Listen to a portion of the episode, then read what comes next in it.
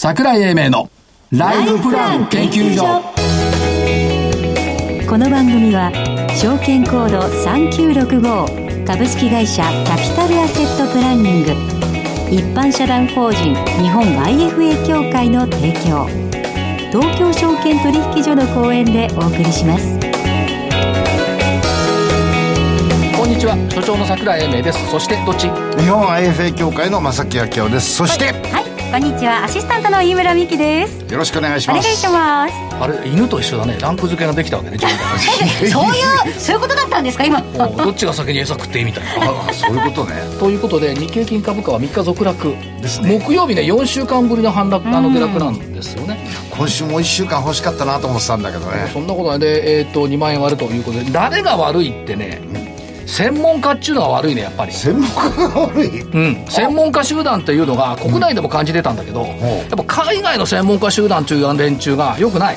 お？まずは昨日一昨日、はい。アメリカ国立アレルギー感染症研究所のファウチ所長、上院で証言した請求な経済再開が制御不能不可能となる恐れがある感染を引き起こす現実的なリスクが存在する。これ言われなくたって分かってると思わない、で不必要な苦しみや死を招くだけでなくかえって景気回復を遅らせる可能性もある。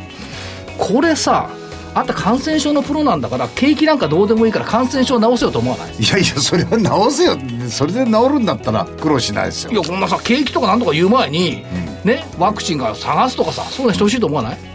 景気回復とワクチンの両方とも難しいってことですよ。いやほんで触発されちゃったんだよ。パウエル FRB 議長が。あそうでしたね。これはね自分のところのね、この専門家は偉いね。他のこと言及しない。日本の評論家のコロナとかたくさんいるんだけど、この人は偉い。ど。新型コロナウイルス感染拡大によってアメリカ経済が長期にわたり低迷する恐れがある、誰でも言えるんだけどこれダブルになっちゃったから3日連続ニューヨークダウが下がって1000ドル以上の下落になった。そうですね。でこれを受けたのが今日の東京市場だったんですが、まあ、頑張ってたんですが、こ午れね前中ね。東京の市場関係者ってずっこいなっていうか、お今度は東京ですか？うん、気が付いてないっていうかおこれね今日は大変なことになったなと思ったのがに日経225採用銘柄の一株当たり利益が853円まで低下したのよ。はいはい。で PR が23.74倍よ。うん見たことある しばらく見てない多分東日本大震災の後以降見てないと思うんだよね、そういう数字っていうのは。で、このね、853円っていう数値まで落ちたということが、これね、火曜日1092円だよ。うんで、その前、月曜日、えーっと、お1192円かな。全然あっという間に落ちてきちゃっているのよ。うんこれ考えると、ピークが1795円だったから、ほぼ半値。うん。で今期46%減益って考えれば、まあ、妥当なところまでは来た。特にトヨタのそうですね。2兆円台の営業利益が5000億円に引っ込んだっていうのはこれが大きかったというところがあった。というふうに思ってますしそれから一方で最低売り算が2兆3000億円レベルをずっとキープしている。はい。っていうところは最低売りの解消に向かってくるんじゃないかというこの総国が今起きていると。なるほど。いうところかと思います。で銘柄のところ。うんやっぱりあれだね。批判してみるもんだね。銘柄怒ったよ。ゾウさん。常に。吉村フード。1098円から1242円。丸。丸。私、ピアラ、7044。この日がドッタカネで1725円から1570円、バツ。えー、4583カイオムバイエンス。昨日まで上がってたんだよね。上がってましたね。っていうか、今日の前場まで高かったんだけど、266円から261円、バツ。バツ2件。アンドファクトリー7035、えー、1000コロ33円から1100飛び2円。これ丸。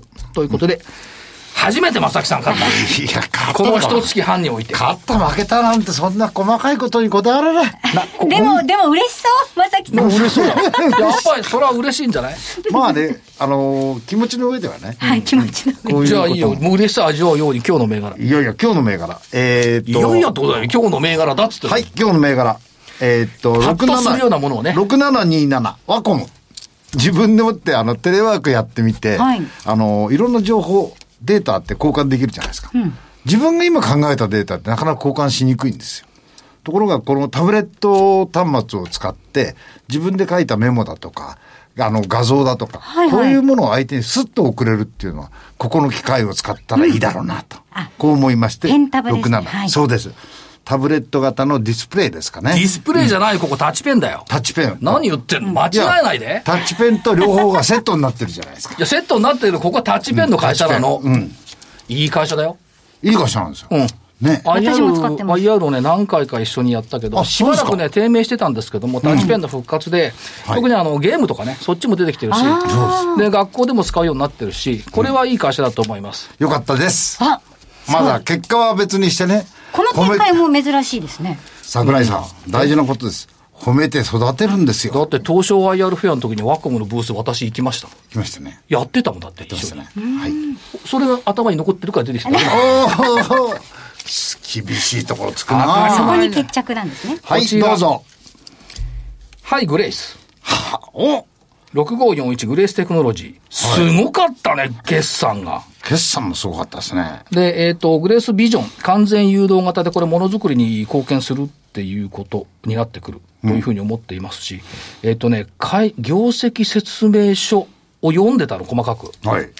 テレワークの導入や業務改善のために、業務マニュアルの見直し依頼が来ておりますじゃないんだよ。殺到しております。殺到してるあ私がやってるじゃん。会社側は資料に書いてあるの。殺到。殺到。だすごいな、と思って。それから、えっ、と、7746岡本ガラス。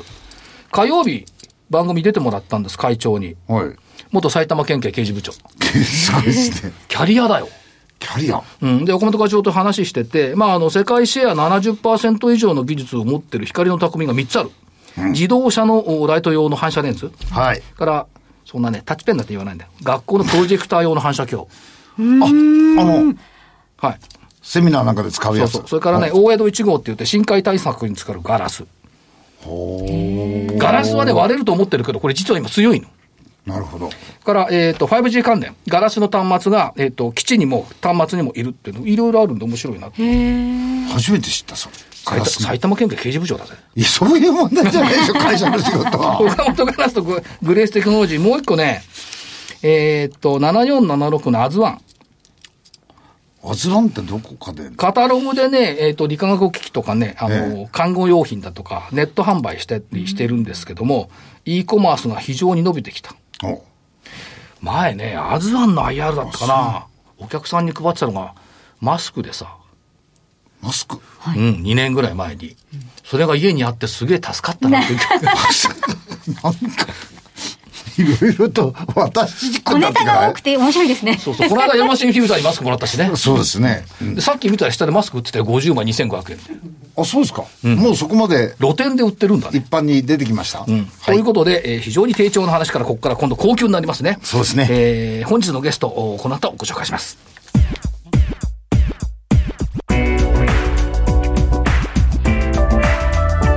桜井英明のライフプラン研究所。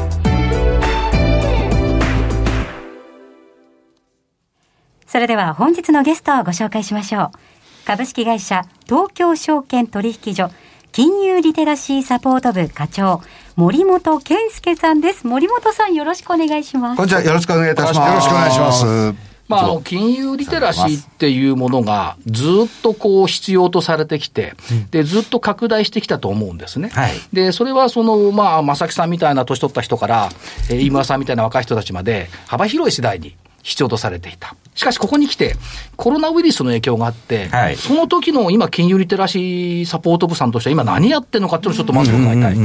今本当ね、桜井さんがおっしゃっていただいたように、まあ若年層から、まあ金融ジェロントロジーってね、あのちょっと言いますけど、あの、金融老齢学と言いまして、まあいろんな方々にこの金融知識を、はい。まあ幅広く、えー包摂していって、なんかちょっとね、難しい単語ではい。使っちゃいますけど、はい。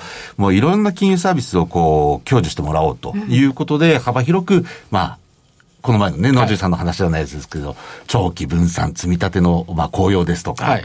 あと投資信託の仕組みですとか、まあ、個別の銘柄の上げ下げだけでもなく、その長期投資の、まあ、醍醐味みたいなところをね、こう、解かせていただいたり、まあ、IR 支援もさせていただいたりと、まあ、幅広くえーやっておりますですねだ。から、正木さんみたいに、長生きすりゃ資産が溜まってよっていう世代と違うじゃないですか。そういうだから、自らいろんなことを学びながら、実践方法を、正しいものを学びたい。それに対して、やっぱり金融リテラシーを、こうしましょう、ああしましょうと教えてくれるのは、その役割と考えてそうですね。あと、まあ、学校なんかでもよく、あの、金融リテラシーって言いますか、金融の勉強っていうのをしてこなかったっていうね、はいあの、大人の方も多い。まあ、今は結構家庭科ですとか、えー社会科なんかで金融経済学んでくるっていうケースが多いんですけれどもね。ですけど、なかなかこう、頭に覚えて、そのまま社会人にならないっていうもんですから、えーそういった方々に、まあ、改めて、まあ、社会人になった後も、こう、これからずっと、まあ、生活の中で必要な知識っていうことで、えー伝えていくっていう、そういう使命を帯びてやってますこれね。、大学も悪かったですよね。株式市場論とかね。はいはい。投資市場論とかね、なんかレベルの高いところでレベルの低い学生に教えてるから、さっぱり頭入んないで 卒業しちゃうわけですよ。ね。株式市場論で取った？いや全くほとんどみんな理解しないまま卒業してると思うよ。僕、原価償却論取りました。全然関係ねえじゃん。原価償却。会計ですそ。そ関係さんとやってみるかだけじゃない。だそう。からそこのところを、だから大学じゃなくて、高校、中学、小学校に、れ低年齢化してやっぱり教えていく。そうですね。あの、小学校からですと、やっぱり高学年って言いますか、4、5、6年生あたりから、まあ、そろそろお金との付き合い方ですとかね、お小遣いをどう使っていくのだとか、まあ、ここはもう親御さんと一緒になって家計簿の付け方、みたいなところ。はい。はい。はい。まあ、そこは中学校になってきますと、今度は経済、まあ、日銀さんですとか、我々取引所の役割みたいなところ。あと、高校になってきますと、もう政治経済の部分になってきますんで、大学受験でも投資部門別売買動向がこうテストに出たりすることもありますんでね。ええだから問題になって出ますんで。取引所さん、今はあれですけど、取引所さんに見学に来る中学生とかはい、高校生とかたくさんいるんですよね。はいで、特にあの地方の方々ね。はいで、彼らが成長した後に聞いてみるとね、うん、社会科見学とか修学旅行で、東京証券取引所って行ったことがある。あ、行ったことがある。そこまで言うんだよ。はい。せっかく行ってるんだったら、そこに行く前にいろんな金融リテラシー学んどいた方がいいんじゃないっていう。それは確かにそうですね。ね、だってあれ、ほら、いつも取引所でこれ通ると、バスが、観光バスが止まってて、はい。何々県立、何々、おこんなとこから来てるんだっていうのがみんないるんですよ。でも最近あれでしょ、あの、こういう経済を実地に学んだ人が先生やる人って少なかったじゃないですか。やっと最近少し出てきましたかね。そうですね。ええまた、我々もあの、結構先生向けに経済教室をやらせていただいたりとかね。うん、そういうこともやってるんですけど、まあちょっと今コロナで、そうですね、影響で、ちょっとその先生向けの経済教室も、まあオンラインみたいなところでやっていこうみたいな話はしてるんですけど。ウェブですか。はい。だからやっぱりその、若い人たちに対して先生が、面白く、わかりやすく、ごまかさずに、はい。私の目を見てまさきさんの先生、もうごまかさずに、含みがありましたそう、けど、き今。っちりと教えてくれると、やっぱりね、若い時に影響を受けるんですよね。つまり、その、面白いんだ。楽しいんだ。つまりね、硬い言葉じゃなくて、この先生ね、教える時つまんないけど、なぜか市場の話になると生き生きとするよねって絶対あると思う。なるほど。そういうところでもう、あ、やっぱ楽しいんだっていう輪が広がっていくと、まあ、これからの日本は明るくなってくる。だって、正木さんみたいにぼーっとしててもお金たまんない、たまる人と違うんだから。おいやいや、一生懸命やってますよ。いや、もう十分ね、自分のことでしょうから。いや、違うの。それは空回りしてるだけで、別に何もしなくてもこの世代は一緒だった。はいはいはい。本題に行きましょう。だからまあ、金融リテラシーっていうのをな学びたいでしょ？そうですね。あの、リアリティのあるというか、自分の身近な感じでこう先生が教えてくれると、えー興味持てるかなって、私多分、子供の時にその経済みたいな、株式みたいなので教わってる、覚えてるのって東インド会社ぐらいですよ。単語で覚えてるの。も。すいません。それはですね経済じゃなくて、歴史だってあそうそうですね多分、私、経済じゃなくて、その歴史みたいな。なんかそういう偉い人が、なんかあの頭のいい人が集まってお金の何かの話をしているところがあったりとかするみたいな。レベルのポワーンとした記憶しかないですよ。まあ、あの、搾取しようというヨーロッパの人たちが、東インド会社っていうのを作って、みんなから出資を募って、そこから、えーアメリカだとか、インドだとか、中国だとか行って、そこからいろんなものを持ってきて、自分たちが儲けるために会社を作った悪いやつだってな、そ そういう覚え方でしたっけ？で、だからなんかあの、家計簿の付け方とか、はいはい。なんかそういうなんかお小遣いどうやって使っていきますかとか、なんか投資っていうのがあるんだよっていう教わり方ができたら、大人になるの楽しみになりますよね。なってんじゃん。で、どうなの？大人になって。大人になってから、でも、株って私、本当ギャンブルだと思ってたので、投資って。いや、本当に。はなんかお金持ちのやる遊びぐらいの気持ちでいたのが、あ、そうじゃなかったんだってなってようやく興味を持ちました。もう一つはあれですよね、やっぱりその株式に対する偏見というか、そうですね。なんかどうしても正木さんみたいな銭ばっかかると思うじゃないですか。そうじゃなくて、やっぱり株式の株主になるっていうのは応援なんですよね。はい。まあ、やっぱりそこの会社を応援するとかね、はいその長期に、えーまあ自分たちのお金を生かすだとか、まああと最近ではその、えー ESG ですとかね、はいはい。社会環境、おそういったところにしっかりとこう、えー気を使ってくれる会社さんに自分のお金を生かしてもらおうだとかね、いうようなところも出てきてるんで、非常に大きなキーワードがね、こう、と資産運用の売れ人の中に出てきてるんじゃないかなと思ってはいますね。だから例えば個別に落としていくとね、じゃあ、えー、お手手きれいきれいと、美容で言うと、どっちが好きみたいな。サランラップとクレラップどっち使いますか？なるほど。そういう二つの会社を対して、身の回りにたくさんあるわけですよね。ありますね。で、そ、それが集合体になると日本経済になって世界経済になるっていう壮大な話ですよね。まあ本当、まあ上場会社にね、作っているもの、また関連する会社の作っているものなんてもう、街中っていうか生活の周りの中に溢れているので、まあそういったことを一つ一つ調べていくだけでもね、あの、非常に楽しいし、で、また、あの、最近ではこう、金融商品の販売も、まあ、いわゆる昔ながらの金融機関がお願いして買っていただくっていう話ではなくて、はい。やっぱり生活と密着して、えーまあ IFA っていうね、はい。独立したフィナンシャルプランナーですか、フィナンシャルアドバイザーの方が、どういうふうにこの生活に見合った資産形成をしていくかっていうアドバイス力がすごく強くなってきているんで、そういった意味では、まあこれからもっともっと新しい時代のこう資産運用のあり方みたいなのがね、はいはいこう出てくるんじゃないかなとは思ってます。で、今のあのおお話をちょっと受けて、いやらしい言い方をしますと、はい IFA って投資信託好きなんですよ。投資信託好きでねす。よ。で、投資信託って、我々、あの、証券会社出身からすると、まず儲からない、ろくでもない商品だってい う、ね、過去そういうイメージがあった。今違ってきてるじゃないですか。むしろ、そのさっきあった時間差投資とか分散投資とかで、安くなったら増やしゃいいじゃないっていう、この発想がみんななんとなく浸透してきた。これはいいことですよね。そうですね、本当、まあ、ドルコスト平均ってね、ちょっと難しいこと言いますけど、まあ、相場下がった時でもたくさん買えるですとかね、あと、まあ、いわゆる手数料とか、はい。信託報酬と、まあ、その、買ってる間中かかる手数料っていうのが、本当に安くなってきているんで、まあ、本当に生活者に寄り添った商品ね、まあ、これまあ、アメリカの、えーまあ、影響もありますけど、日本も本当に、あの、そういった手数料面ですとか、入りやすさ、買いやすさっていうところが増えてきてますんでね。まあ、制度が少しずつ充実してきましたよね。本当におっしゃる通りはいだと思います。だからアメリカ人なんか、はい例えばその税金の還付とかあるじゃない。ありますねあの人たち、ETF 買うのよね。はいはいで、投資に買うのよね、はいお金ができたから買っておこうって、この発想はね、日本にはなかったんですよ。うんそうですね。でも、いずれこういう発想に多分なってくると。だから、お金があったら、だから10万円返ってきたらさ、投資に買ったらいいんじゃない？なるほど、そうまさきさんでも来るじゃん。家族3人だから30万来るじゃん。えーよく知ってますあ、ね犬いるから40万か。い やいやいや、犬は来ませんよ。犬は来ません？はい。でも、そういう何かあったら、みんなほら、今まで使っちゃってたの。格好つけてね。埼玉県の人でもえ余韻越しの金を持たねえとか言うわけよ。そんなことはないですよ。そんなことはないですよ。だけど、やっぱね、貯める、貯めるためにはね、相当なやっぱり意思を持つのと、明確な未来を持たなきゃいけない。そねの明確な未来を、こう、ちょっといい加減だけど IFA の人に示してもらうっていうのもいいのかもしれない。いや、そうだと思います。はい。明るい未来ね。ね。でも大きなきっかけになりますよね。将来ってそこまで長い目で考えてこなかったですもん、私。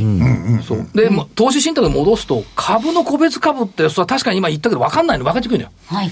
投資信託だと楽だと思うよ。うん、そうなんですね。任せしますってことでいいですか？けどまあ、その中でも5000本以上あったりなんかしうんそうますなんですので、やっぱりそこら辺の目利き力って言いますかね、そういったところも必要ですし、まあ、積み立て NISA なんていう、はいはいその少額非課税制度も出てるんで、その対象となる積み立て用の投資信託が決まっていたりなんかしますから、まあ、いわゆる金融庁が指定したっていうことになるんで、非常にこう、コストの安いものっていうのが、まあ、厳選されてるし、まあ、今、投資業界でもそれを、まあ、一生懸命作ろうっていうような動きも出てますね。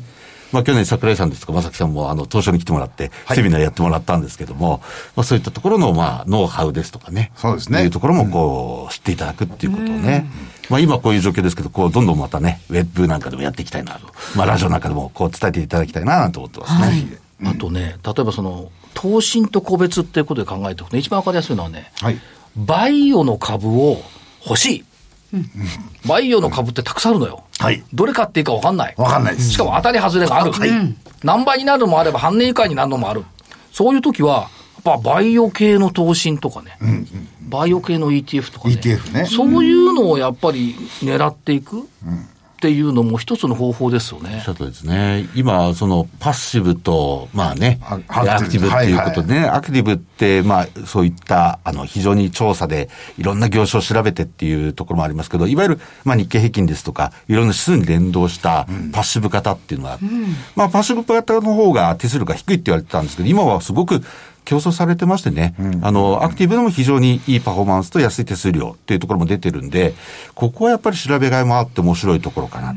まあ、シミュレーションしてみるには非常にいい内容になってきてるかなと思いますね。やっぱり明るい明日のためには、はい金融リテラシーを増やして、自ら行動することがこれからは必要になってくる。そうですね。そのために、えー東証にも金融リテラシーサポート部があると。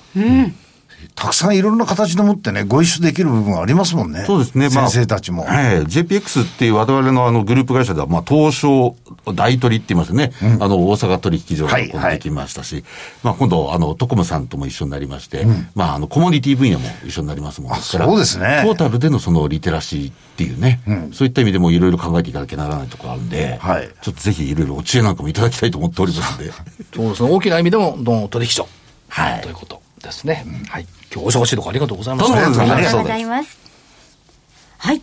本日のゲストは、株式会社東京証券取引所、金融リテラシーサポート部課長森本健介さんにお越しいただきました。ありがとうございましたありがとうございまし。た。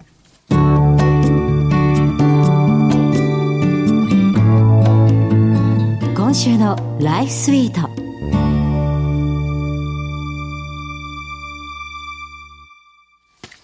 て、このコーナーでは、キャピタルアセットプランニングが開発したライフプランシミュレーションツール、ライフスイートを使い、えーリアリティのある、えーライフプランニング、マネープランニングを皆さんと一緒に勉強していきたいと思います。さあ、このコーナーではこれまで、えーこのライフスイートというウェブツールを使ってですね、えー私のプロフィールを入力したところ、何もしないと私の資産は、えーすぐ枯渇しちゃうよということが分かりまして、えーその中で資産運用は大切なんだよということを学びました。はで、この、えーいろいろこう、入力していった先でですね、ええええ。投資スタイルというものがありまして、その資産を、えー投資するにあたって、どんな形で投資していけばいいのか、まあ、安定型なのか、成長なのか、で、これを安定から成長に変えただけで、えプラス資産が7000万円になったっていうのが、まあ、二十何年間ありますからね。そうそう。で、あれ、それが、なんとライフスイートで示されたわけなんですけど、はい。あの、そもそもこの投資スタイルっていうのは、どんな違いがあるんですかね、まあ、基本的に言葉では安定型ですとか、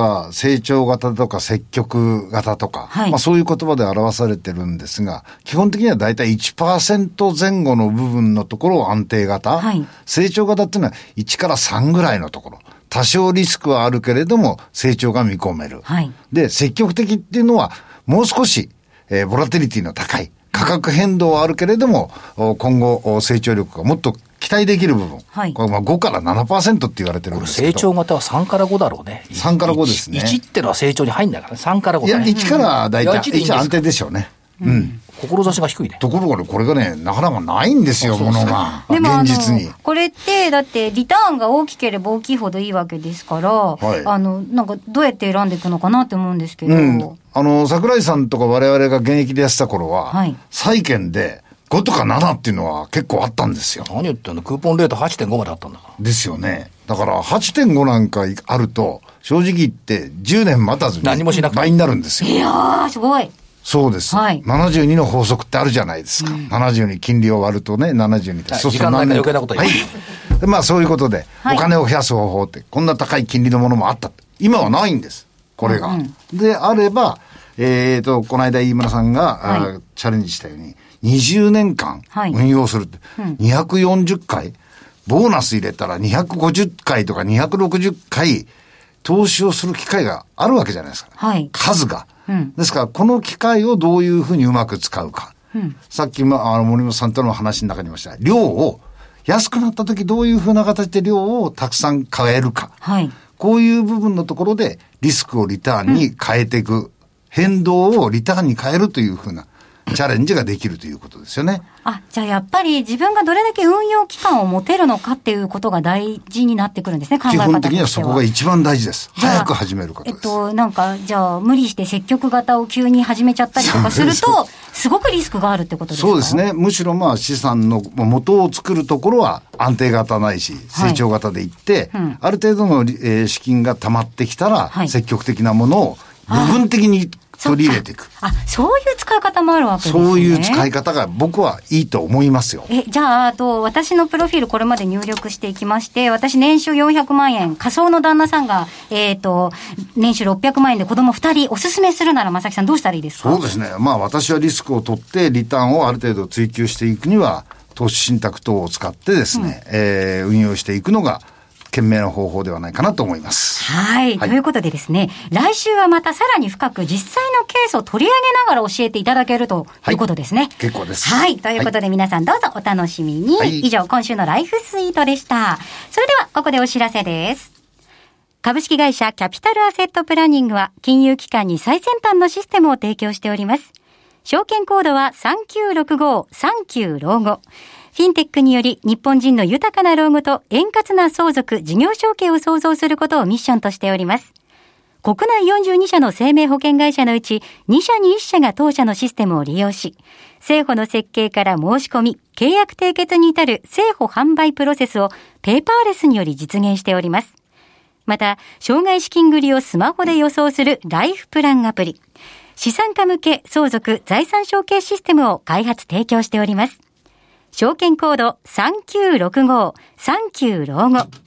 キャピタルアセットプランニングは、フィンテックによって人生100年時代の豊かな老後を実現いたします。資産運用の目標設定は人それぞれにより異なります。個々の目標達成のために独立、中立な立場から専門性を生かしたアドバイスをするのが金融商品仲介業 IFA です。一般社団法人日本 IFA 協会は企業 IR 情報を資産運用に有効活用していただくため、協賛企業のご支援のもと、この番組に協力しております。